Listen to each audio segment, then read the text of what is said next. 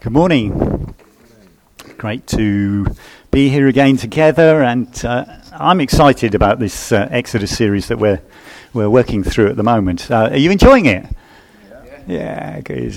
Um, it's uh, it's a challenging series in many ways because uh, the Old Testament is very different from the New Testament in the Bible. Uh, and uh, we have to sort of adjust our thinking a little bit as to how things happen and, and um, some of the things that go on. Um, and we struggle with that a bit. I think we all do, probably. And we'll no doubt struggle about some of the things that are happening in the bit that we're looking at today. Um, so I'm going to uh, kick off with a bit of a recap, but we will be looking at Exodus 7 7 to 1029. So uh, those of you who've got Bibles or phones or tablets or whatever that got Bibles on, um, that's that's where we're going today. Um, as a, a, bit of a recap, obviously we've been following through Exodus, and I'm not quite sure this is a bit scratchy. I'm not quite sure what's happening. But yeah. Um, is that better? Hopefully. Um, we've been following through the story of Moses, really, and, and what's happening uh, at the beginning of Exodus. So I'll just run through very quickly. Moses was born into a Hebrew family, escaped death as a baby, brought up in Pharaoh's palace, defended a fellow Hebrew, and in so doing, killed an Egyptian. And because he, uh, he was likely to be killed for that, and Pharaoh was after him, he uh, is fled to Midian to escape death. Um, Hopefully that's a bit better. Sorry, a bit scratchy. There we go. Try that. Um, so he'd fled to Midian uh, to escape death. He was invited to stay with a Midianite priest, obviously uh, following other sort of religion, um, but uh, worked for him as a shepherd for about 40 years or so. He married his daughter, Zipporah, and they had a son called Gershom. They met with, or he met with God in a powerful way at the burning bush, where God revealed to him his name, I am. And uh, he told Moses to go back to Egypt to save his people and bring them out of slavery into the promised land. So Moses then went back to Egypt and revealed God's plan that God had given him to the elders of Israel. And that's where we got to. So Moses, back in Egypt, he's talked to the elders of Israel, and he's now going to talk to Pharaoh. So Moses and Aaron, brothers, Aaron slightly older than Moses, and they're working together here because Moses was a bit scared about going and talking because he felt I'm not very eloquent in my speech. I don't speak well, so I want someone to speak for me. And God got a bit angry at him at that point and we might understand why in a, in a few minutes. But um, so he said, "Well, look, Aaron's coming to see you, and you can use him to speak for you." So we're joining just where um, Moses and Aaron are about to uh, confront Pharaoh. There's four main conflicts in this passage. Uh, and actually, these are conflicts which are common right throughout the Bible. So, Yahweh, who is God Almighty, uh, versus Pharaoh and the false gods. So, this goes, runs right through the scriptures actually. Uh, God is the only God and he is mighty, but people worship other gods. And then Israel versus Egypt. So, you've got the people of God, Israel, and the Egyptians and there's a, a, a, conflict there. There's obedience versus sin, obedience versus rebellion to God.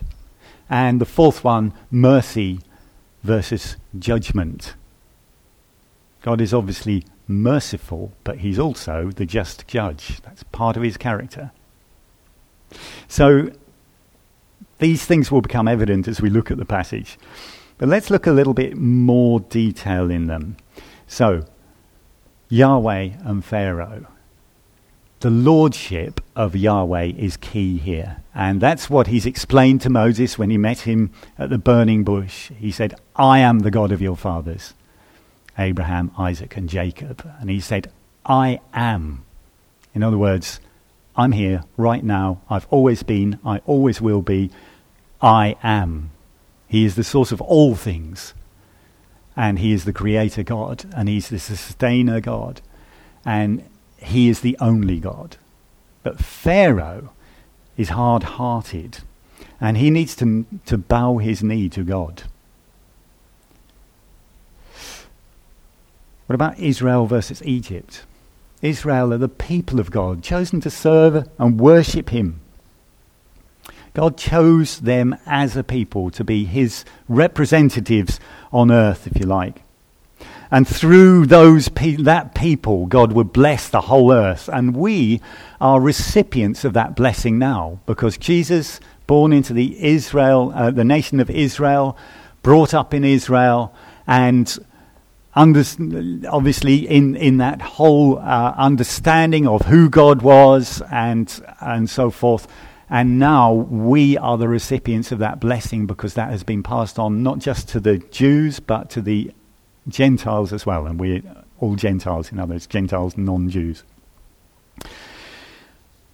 And then there's Egypt, a worldly nation worshipping demons and man made objects they sin against God and persecute his people. So when Joseph initially took all the, the, the, the people of Israel into Egypt because there was a drought in the land uh, where they were living, Egypt welcomed them and uh, they settled there. But now we've moved on 400 years, and there's a Pharaoh in charge who didn't know Joseph, didn't understand the, the history of, of things in there and has been persecuting the Jews and using them as slaves, and viciously using them as slaves.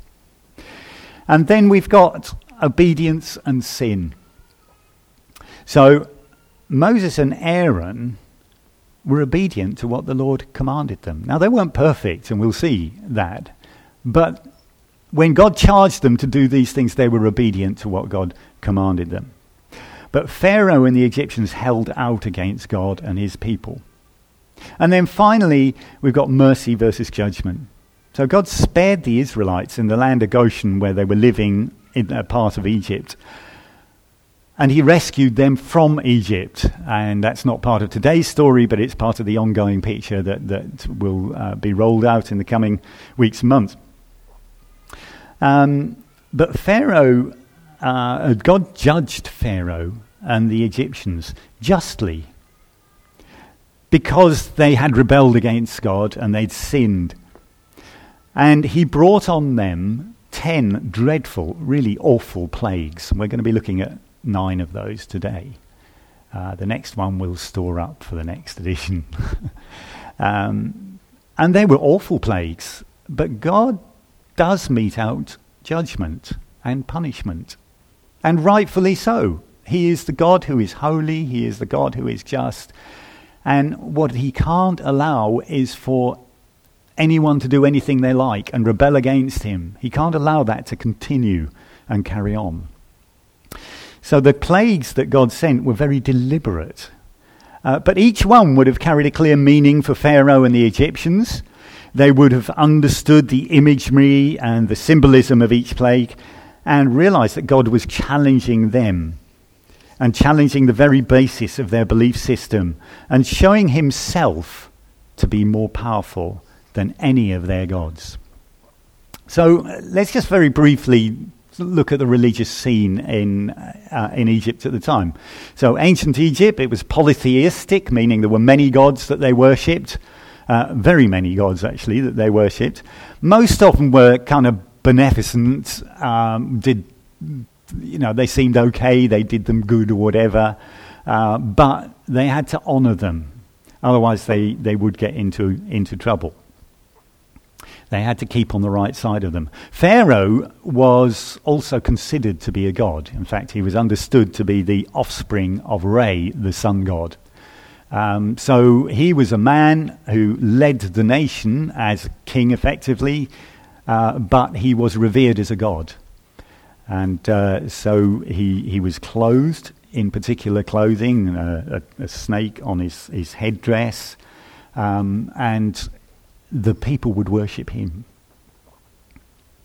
It was a male prerogative to undertake religious acts.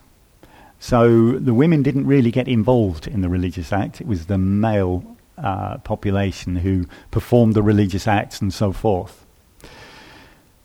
Bit sexist, but who wasn't in those days?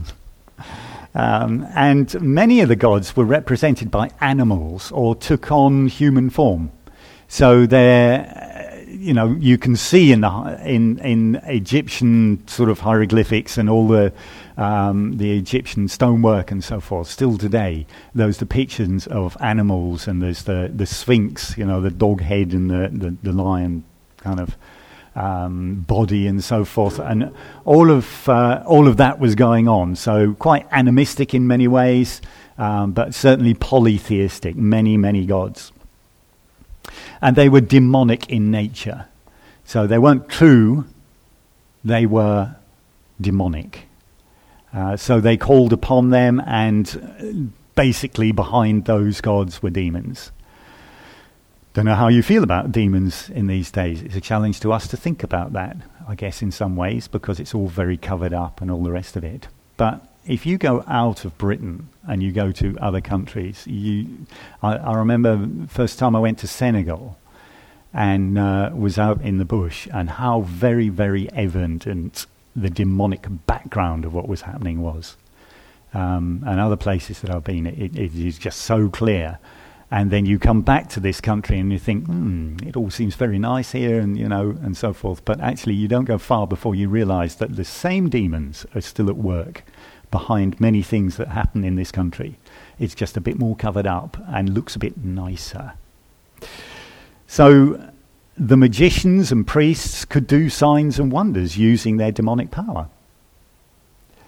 And, you know, we're told in the New Testament to watch out for demonic power and demons, and that, that there is a battle going on around us. And we're part of that battle. As God's kingdom, we stand against the kingdoms of the world, which are demonic in nature.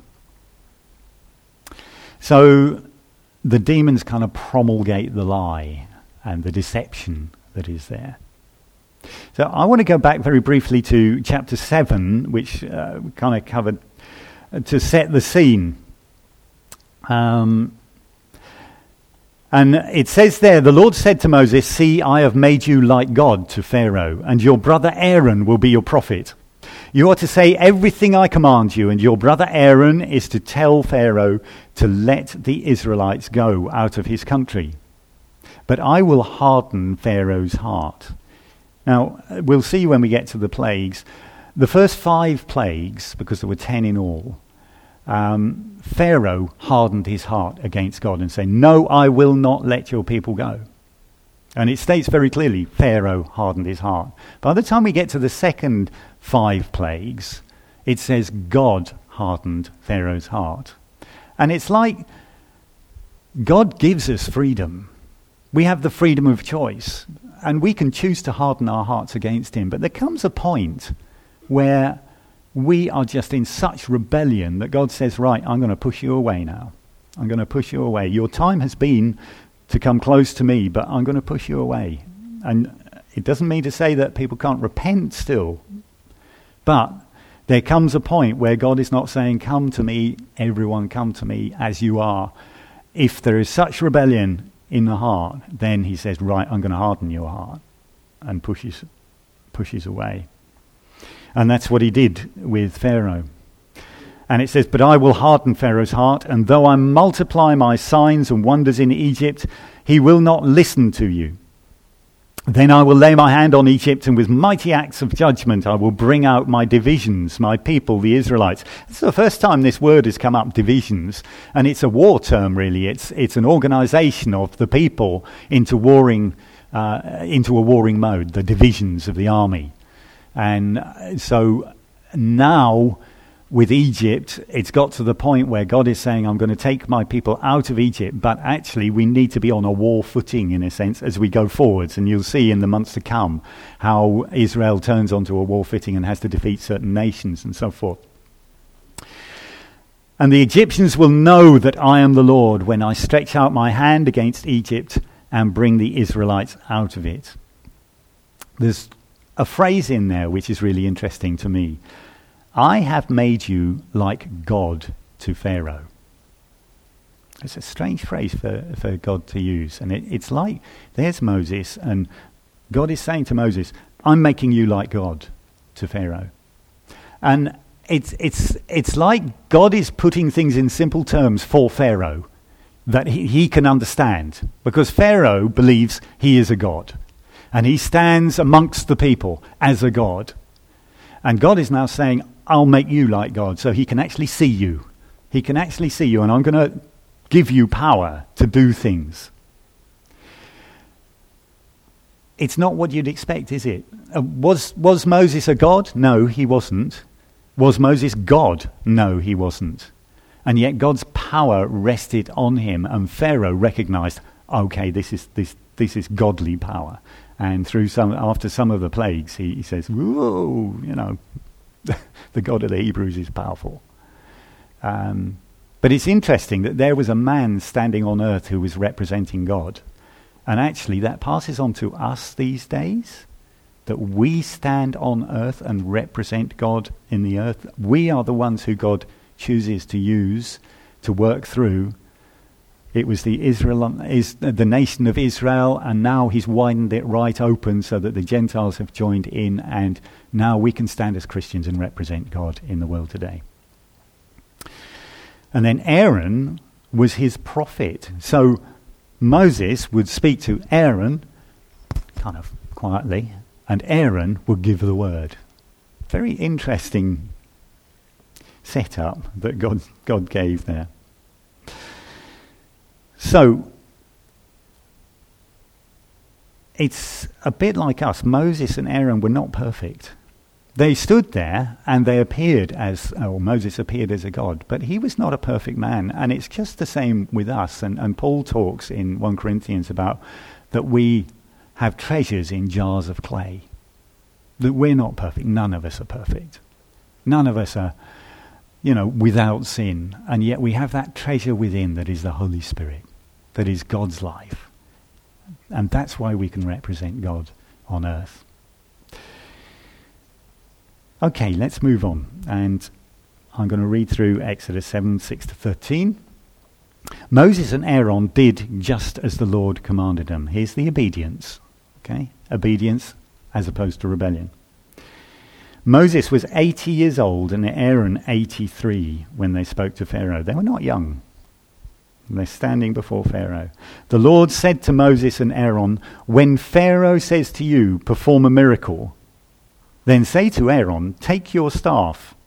I, I, find that interesting because back at the burning bush, it was Moses' staff that was thrown on the ground and turned into a snake. And when he came back to the, uh, the Israelites, it, his, his staff was used. And now it's Aaron's staff. Well, there's nothing special in the staff. The miracle was from God. So it wasn't a magic staff, it was just Aaron's walking stick and Moses' walking stick that when they were thrown down, God did that miracle. And it will become a snake.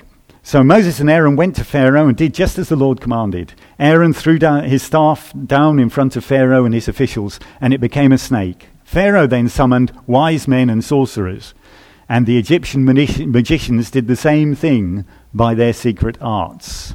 So the Egyptian, uh, Egyptian magicians are basically the priests, um, and their secret arts. That's a distinct uh, contradiction to what God was doing. God was very open with what he was. This is my power.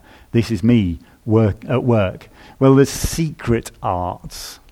It's all cover up. It's all, you know, no one quite knows where it's all coming from. It's, it's, it's, um, it's that deception that's in there that is so prevalent and you see with demonic activity deception is always there. Each one threw down his staff and it became a snake. But Aaron's staff swallowed up their staffs. So God is saying, No, no, you might be able to do certain things, but I'm more powerful. I'm more powerful. That was a big sign to Pharaoh. The snakes were they were revered by the Egyptians. They were um, they they had a, an incredible interest in snakes, so you'll see snake emblems all over the place in Egypt, even even to this day, snake emblems all over the place. Uh, and uh, so the, the emblem there, the, the, the, the picture of what's happening is very, very clear. God is greater than the Egyptian gods. Yet Pharaoh's heart became hard, and he would not listen to them, just as the Lord had said. Now, we're going to briefly run through the nine of the plagues today, um, and we haven't got time to go into all of them in detail. Uh, so we'll look at, at, at, one or two in detail. But um, let's briefly run through them. But what I really want to do in briefly going through at this moment is just to show how God's power is um, coming against the Egyptian false gods. So the Egyptians, uh, with all their multiplicity of gods, um, the magician priests could replicate some of the signs, but they could never reverse any of them. Whereas God sent the plague and then stopped the plague, and then sent the next one and stopped it, and so forth as time went on. But the Egyptians had no power to stop what was happening. So, as we go through these, they'll, they'll kind of illustrate some of the main themes. So, the first plague, the Nile, turned to blood. And it, it kind of relates to particularly three gods uh, that were gods associated with the Nile Osiris, Nu, and Hapi. And then we get the frogs that were sent. A plague of frogs filled the whole of Egypt. And again, it was kind of related to one of the gods, Heket, who was a symbol of fertility. And then we get dust, which changes into gnats. So Moses, um, Moses threw up this dust in the air and it changed into gnats and it just covered the whole place. And again, a reference to the earth god Geb. And the magicians of, and priests, they, they wouldn't touch any insect. That was one of the things that, that was ab- abhorrent to them.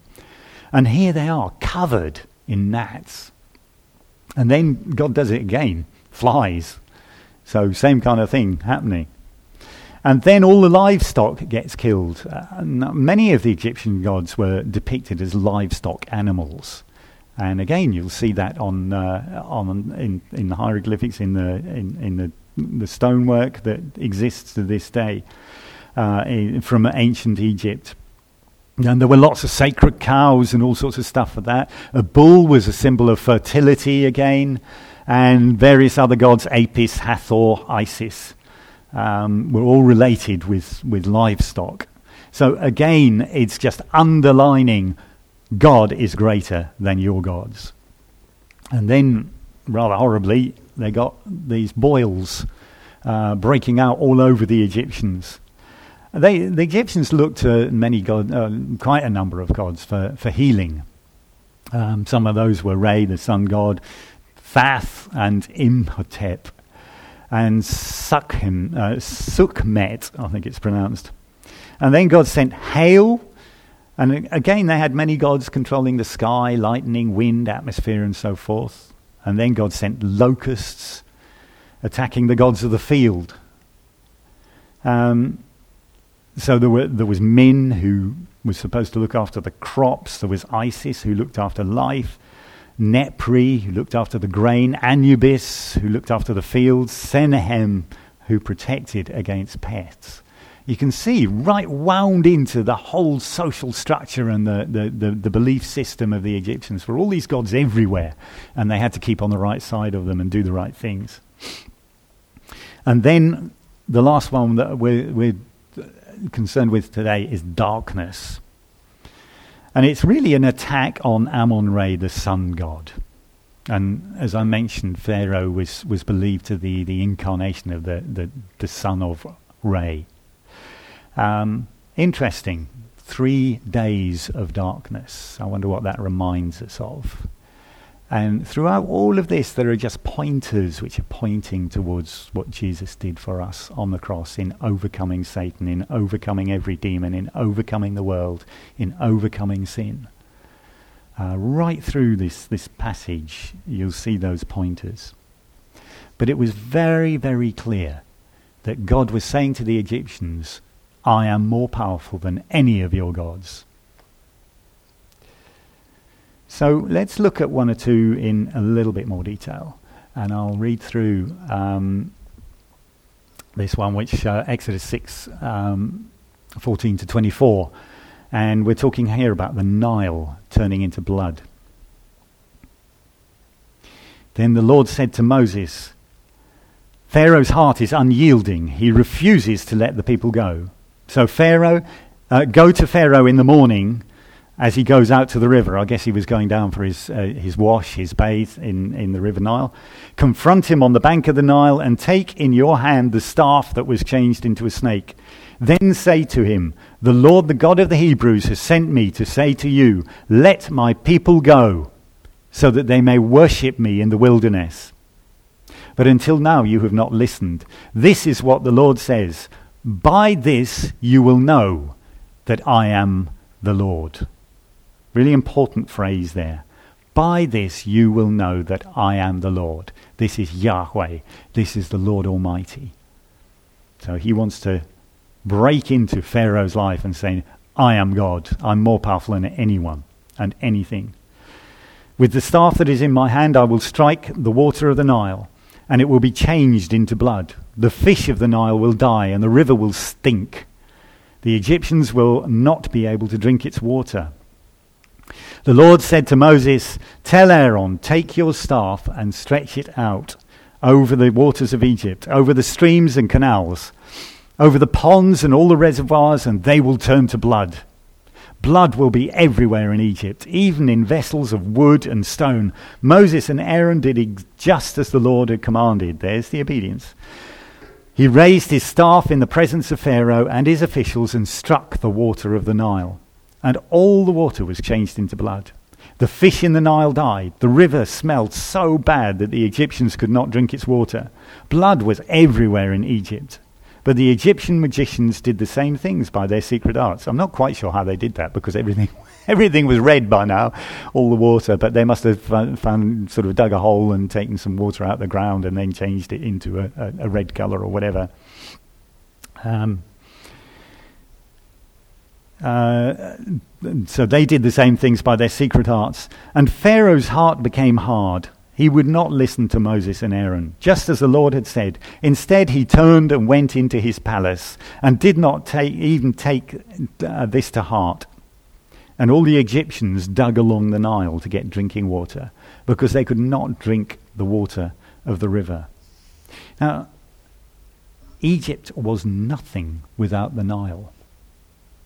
The Nile, the nation was founded on the Nile. That's why people gathered down, down the Nile, and that's how the nation came into being. It was the lifeblood of the nation. The Egyptians actually worshipped the Nile. Uh, it provided water for drinking and for irrigation. So without that, Egypt, quite a lot of Egypt is desert land. You need that water, both for drinking and also for irrigation to, to produce the crops. And all down the Nile today, the, the very fertile ground around where it's irrigated from the Nile. Um, and actually, the, there's, there's big problems if any of the countries further up the Nile decide to dam it or do something or extract too much water, or, or there have been problems in recent years um, about the Nile running low on water and, and, and the Egyptians kicking up a huge thing about it. It also provided fish for them. So, food coming out of the Nile. It provided transport so they could put boats on and move up and down the Nile between the different cities. It provided a communication link between different places and different people. Um, it, provi- it, it, governed the seasons and the calendar. So, the Nile, when, when, uh, when it got less and when it got greater, and, and in times of uh, different seasons of the year. So, the, the Egyptian calendar was really set to what the Nile was doing. And it also gave access to, to the world to trade through the Mediterranean. So they could, they could run the ships down um, to, through the Nile, uh, down to the Delta, and, and then transport stuff anywhere they liked and, and import stuff. So the Nile has now been turned to blood. It, it's quite interesting because later on in the Bible, in Revelation, the, in the end times, one of the outpourings of wrath of God on the world will be that the water is turned into blood. one of the bowls of wrath that the angels will pour out. You see, that, that there is still judgment to come on the earth. There is still the plagues that, that will come across the earth because people rebel and continue to rebel and will not turn to God. And there will come a time when all of these things will happen and the judgment of God will be meted out. And then Jesus will come and everything will change. Um, so let's look at another one the, the flies. So then the Lord said to Moses, Get up early in the morning and confront Pharaoh as he goes to the river, and say to him, This is what the Lord says Let my people go, so that they may worship me.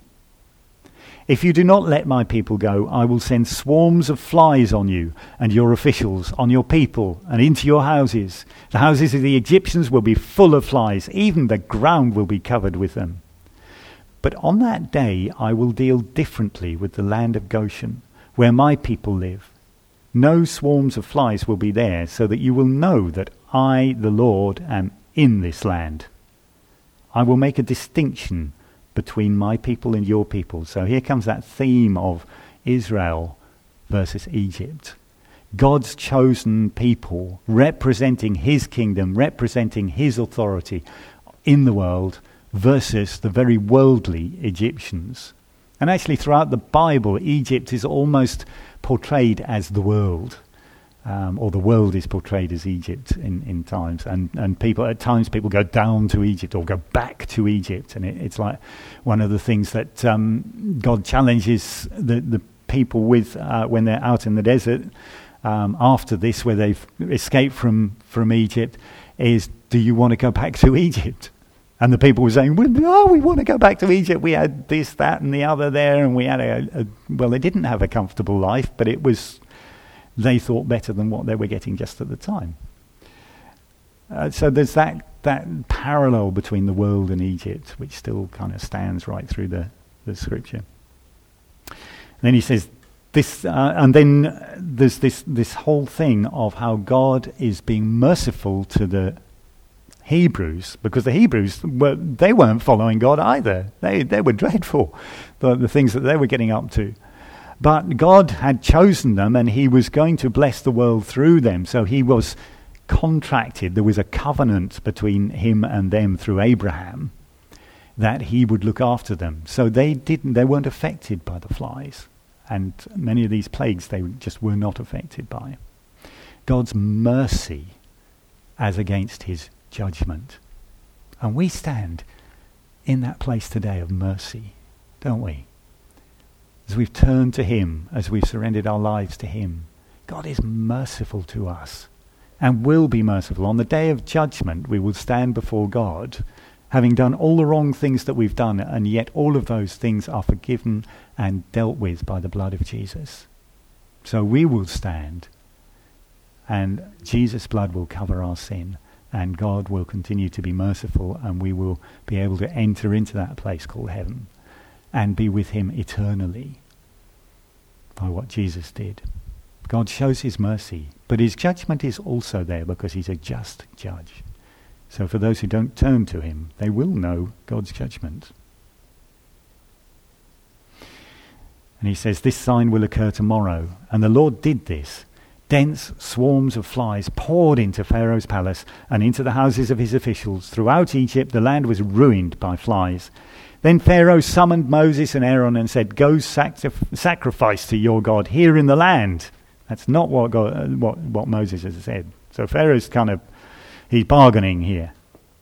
But Moses said that would not be right. The sacrifices we offer the Lord our God will be detestable to the Egyptians because of the way they revered animals and all the rest of that. And if we offer sacrifices that are detestable in their eyes, they will not stone us. We must take a three day journey into the wilderness to offer sacrifices to the Lord our God, as he commands us. Pharaoh said, I will let you go offer sacrifices to the Lord your God in the wilderness, but you must not go very far. now pray for me. Moses answered, As soon as I leave you, I will pray to the Lord, and tomorrow the flies will leave Pharaoh and his officials and his people. Only let Pharaoh be sure that he does not act deceitfully again by not letting the people go to offer sacrifices to the Lord. It's interesting, isn't it? Pharaoh is continuing to sin. The officials in uh, in Egypt are continuing to sin and rebel against God, but God is prepared to let that leash out. Let that leash out. Let that leash out. Maybe they'll turn. Maybe they'll turn. But God knew that actually they wouldn't. But He was allowing them that grace. There comes a time when that stops. So, what about the hail? Where have we got to? Have I? Uh, the Lord said to Moses, Get up early in the morning, confront Pharaoh, and say to him, This is what the Lord, the God of the Hebrews, says Let my people go, so that they may worship me. Or this time I will send the full force of my plagues against you and against your officials and your people, so you may know that there is no one like me in all the earth. For by now I could have stretched out my hand and struck you and your people with a plague that would have wiped you off the earth. I have ra- but I have raised you up for this very purpose, that I might show you my power, and that my name might be proclaimed in all the earth. Interesting, isn't it? Here's something that will really, really offend Pharaoh. God saying, I raised you up. You're only in the position you're in because I raised you up. I put you there. You're in charge of Egypt because I put you there. That's a challenge to us in these days sometimes when we see a government come in and they're thinking, oh my goodness, what's happening in this, this, this nation? But it's God who puts kings in places, it's God who puts rulers in places, and we need to remember that. You still set yourself against my people and will not let them go. Therefore, at this time tomorrow, I will send the worst hailstorm that has ever fallen on Egypt, from the day it founded till now. Give an order now to bring your livestock and everything you have in the field to a place of shelter, because the hail will fall on every person and animal that has not been brought in and is still out of the field, and they will die. It's interesting. God gives them the option, isn't it? He, he warns them what's going to happen. He says, Bring your livestock in, otherwise they will die. And it says, Those officials of Pharaoh who feared the word of the Lord hurried to bring their slaves and livestock inside. But those who ignored the word of the Lord left their slaves and livestock in the field.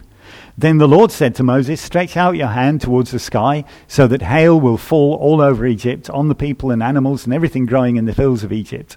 When Moses stretched out his staff towards the sky, the Lord sent thunder and hail, and lightning flashed down to the ground. So the Lord rained hail on the land of Egypt. Hail fell and lightning flashed back and forth. It was the worst storm in all the land of Egypt since it had become a nation. Throughout Egypt, hail struck everything in the fields, both people and animals. It beat down everything growing in the fields and stripped every tree. The only place it did not hail was the land of Goshen, where the Israelites were. Then Pharaoh summoned Moses and Aaron. This time I have sinned. So he's recognizing he is standing against God. This time I have sinned. So he has regret. He said to them, The Lord is in the right, and I and my people are in the wrong. Pray to the Lord, for we have had enough thunder and hail. I will let you go, and don't, you don't have to stay any longer. Moses replied, When I have gone out of the city, I will spread out my hands in prayer to the Lord. The thunder will stop, and there will be no more hail, so you may know that the earth is the Lord's. But I know that you and your officials still do not fear the Lord. So we've got regret, but not repentance. We haven't got a turning towards God. We've just got, oh, I've done wrong. Sorry. But I'm not changing my heart. The flax and barley were destroyed since the barley had headed and the flax was in bloom. The wheat and the spelt, however, were not destroyed, because they ripened later. Then Moses left Pharaoh and went out of the city, and he spread out his hands towards the Lord. The thunder and hail stopped, the rain no longer poured down on the land. When Pharaoh saw that the rain and hail and thunder had stopped, he sinned again. He and his officials hardened their hearts. So Pharaoh's heart was hard, and he would not let the Israelites go, just as the Lord had said through Moses. So then we turn to the locusts. The Lord said to Moses, Go to Pharaoh, for I have hardened his heart and the hearts of his officials, so that I may perform these signs of mine among them, that you may tell your children and grandchildren how I dealt harshly with the Egyptians and how I performed my signs among them, and that you may know that I am the Lord. So God is saying, He's not just speaking to the Egyptians here, He's also speaking to the Israelites. And there's a very different and a big difference in the way the Egyptians respond and the Israelites respond. But he's saying, I'm doing these things so that you may know that I am the Lord. And actually, right through the history of Israel, and even to today, the Jews look back to the time when they were released from Egypt and God rescued them. And they haven't forgotten that story. So Moses and Aaron went to Pharaoh and said to him, This is what the Lord, the God of the Hebrews, says How long will you refuse to humble yourselves before me? Let my people go so that they may worship me. He was looking for humility from Pharaoh. He never got it. If you refuse to let them go, I will bring locusts into your country tomorrow. They will cover the face of the ground so that it cannot be seen. They will devour what little you have left after the hail, including every tree that is growing in your fields. They will fill your houses and those of your officials and all the Egyptians something neither your parents nor your ancestors have ever seen from the day they settled in this land till now. Then Moses turned and left Pharaoh. Pharaoh's officials said to him, How long will this man be a snare to us? Let the people go so that they may worship their God. Do you not realize that Egypt is ruined? Then Moses and Aaron were brought back to Pharaoh. Go, worship the Lord your God, he said, but tell me who will be going. Moses answered, We will go with our young and our old, uh, with our sons and our daughters, and with our flocks and herds, because we are to celebrate a festival to the Lord. Pharaoh said, The Lord be with you. If I let you go, along with your women and children, uh, if I let you go along with your women and children, clearly you are bent on evil. No, have only the men go and worship the Lord. So he, he, he he was doing what the Egyptians would do send the men, because it was the men who did the religious acts and so forth. And he didn't really understand the Jewish people, and he didn't understand God's call on them at all. But he was saying, the men can go, but you leave the women and children here. Then Moses and Aaron were driven out of Pharaoh's presence. And the Lord said to Moses, Stretch out your hand over Egypt so the locusts swarm the land and devour everything growing in the fields, everything left by the hail. So Moses stretched out his staff over Egypt. And the Lord made an east wind blow across the land all that day and all that night. By morning, the wind had brought the locusts. They invaded all Egypt and settled down in every area of the country in great numbers. Never before had there been such a plague of locusts, nor will there ever be again. They covered all the ground until it was black. They devoured all that was left after the hail, everything growing in the fields and the fruit on the trees. Nothing green remained on tree or plant in all the land of Egypt. I do find that interesting because it doesn't mention anything about Goshen, and I think God let the locusts right across the whole land. That's, that's what the scripture tells us. But this was the, the last plague before the, the, the final one when God would actually take the people of Israel out. So they didn't need the crops anymore because they were going to be moving out. Interesting. Uh, I'm maybe reading into that, but it doesn't mention that the land of Goshen was saved. Pharaoh quickly summoned Moses and Aaron and said, I have sinned against the Lord your God. Isn't that interesting? He's now using that phrase, the Lord your God. And against you. Now forgive my sin once more and pray to the Lord your God to take this deadly plague away from me. Moses then left Pharaoh and prayed to the Lord. And the Lord changed the wind to a very strong west wind, which caught up the locusts and carried them into the Red Sea. Not a locust were left anywhere in Egypt. But the Lord hardened Pharaoh's heart, and he would not let the Israelites go. So after this, there comes one more plague, which we won't cover today. One of the things that I find so interesting as you remember Moses and Aaron were stood before Pharaoh. Moses was brought up in Egypt. He understand he understood the way Egypt worked. He understood Pharaoh. He understood Pharaoh's palace.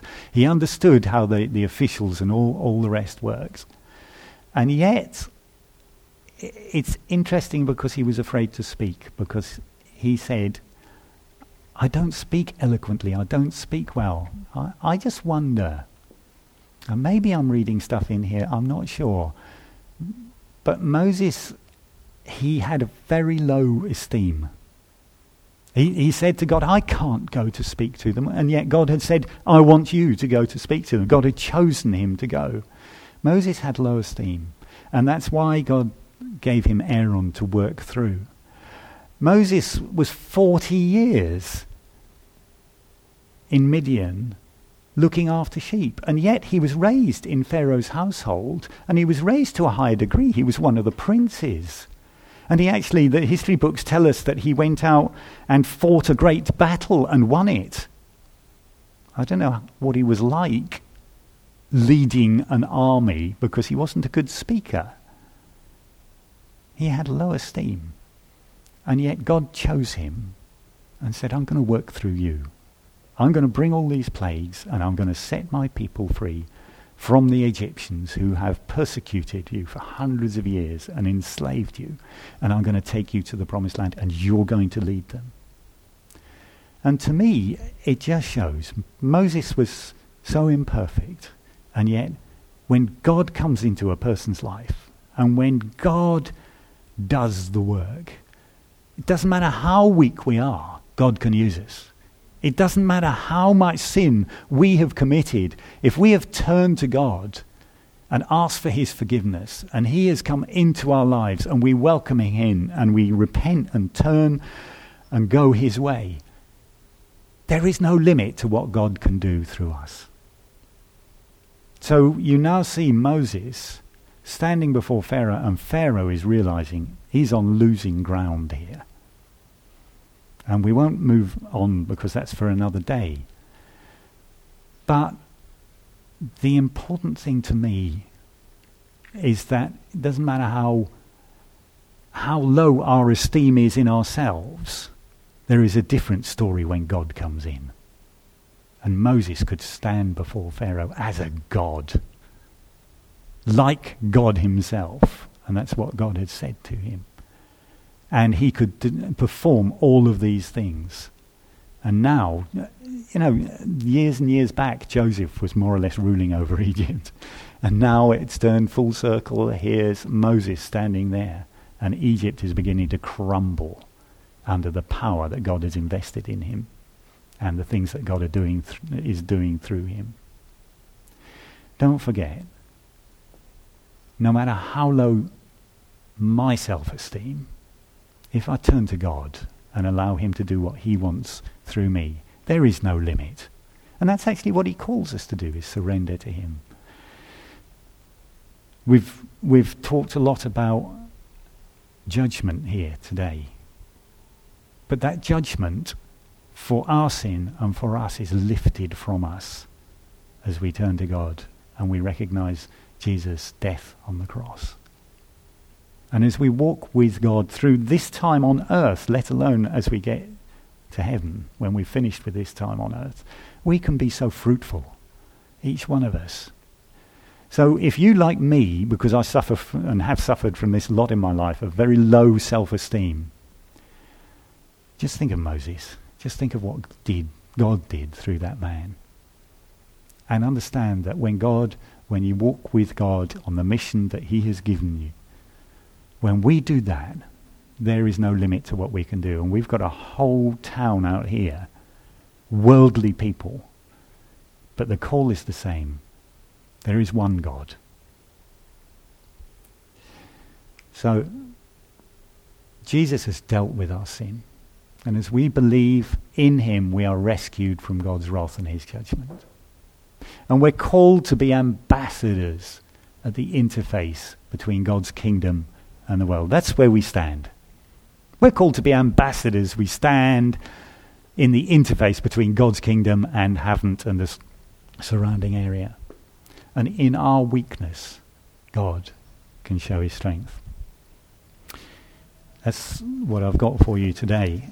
Um, it's a fascinating story. It's really amazing story, and so much that I find, uh, you know, I hadn't spotted before as I read through again. It's always the same with the scripture, isn't it? But listen, shall we shall we stand and, and just pray? And I don't know if there's anything that, that you feel God has just spoken to you this morning. Um, maybe you, you are one of those people with low esteem, and you can you can you can relate to Moses and saying, God, you've told me to do this, but I just can't do it.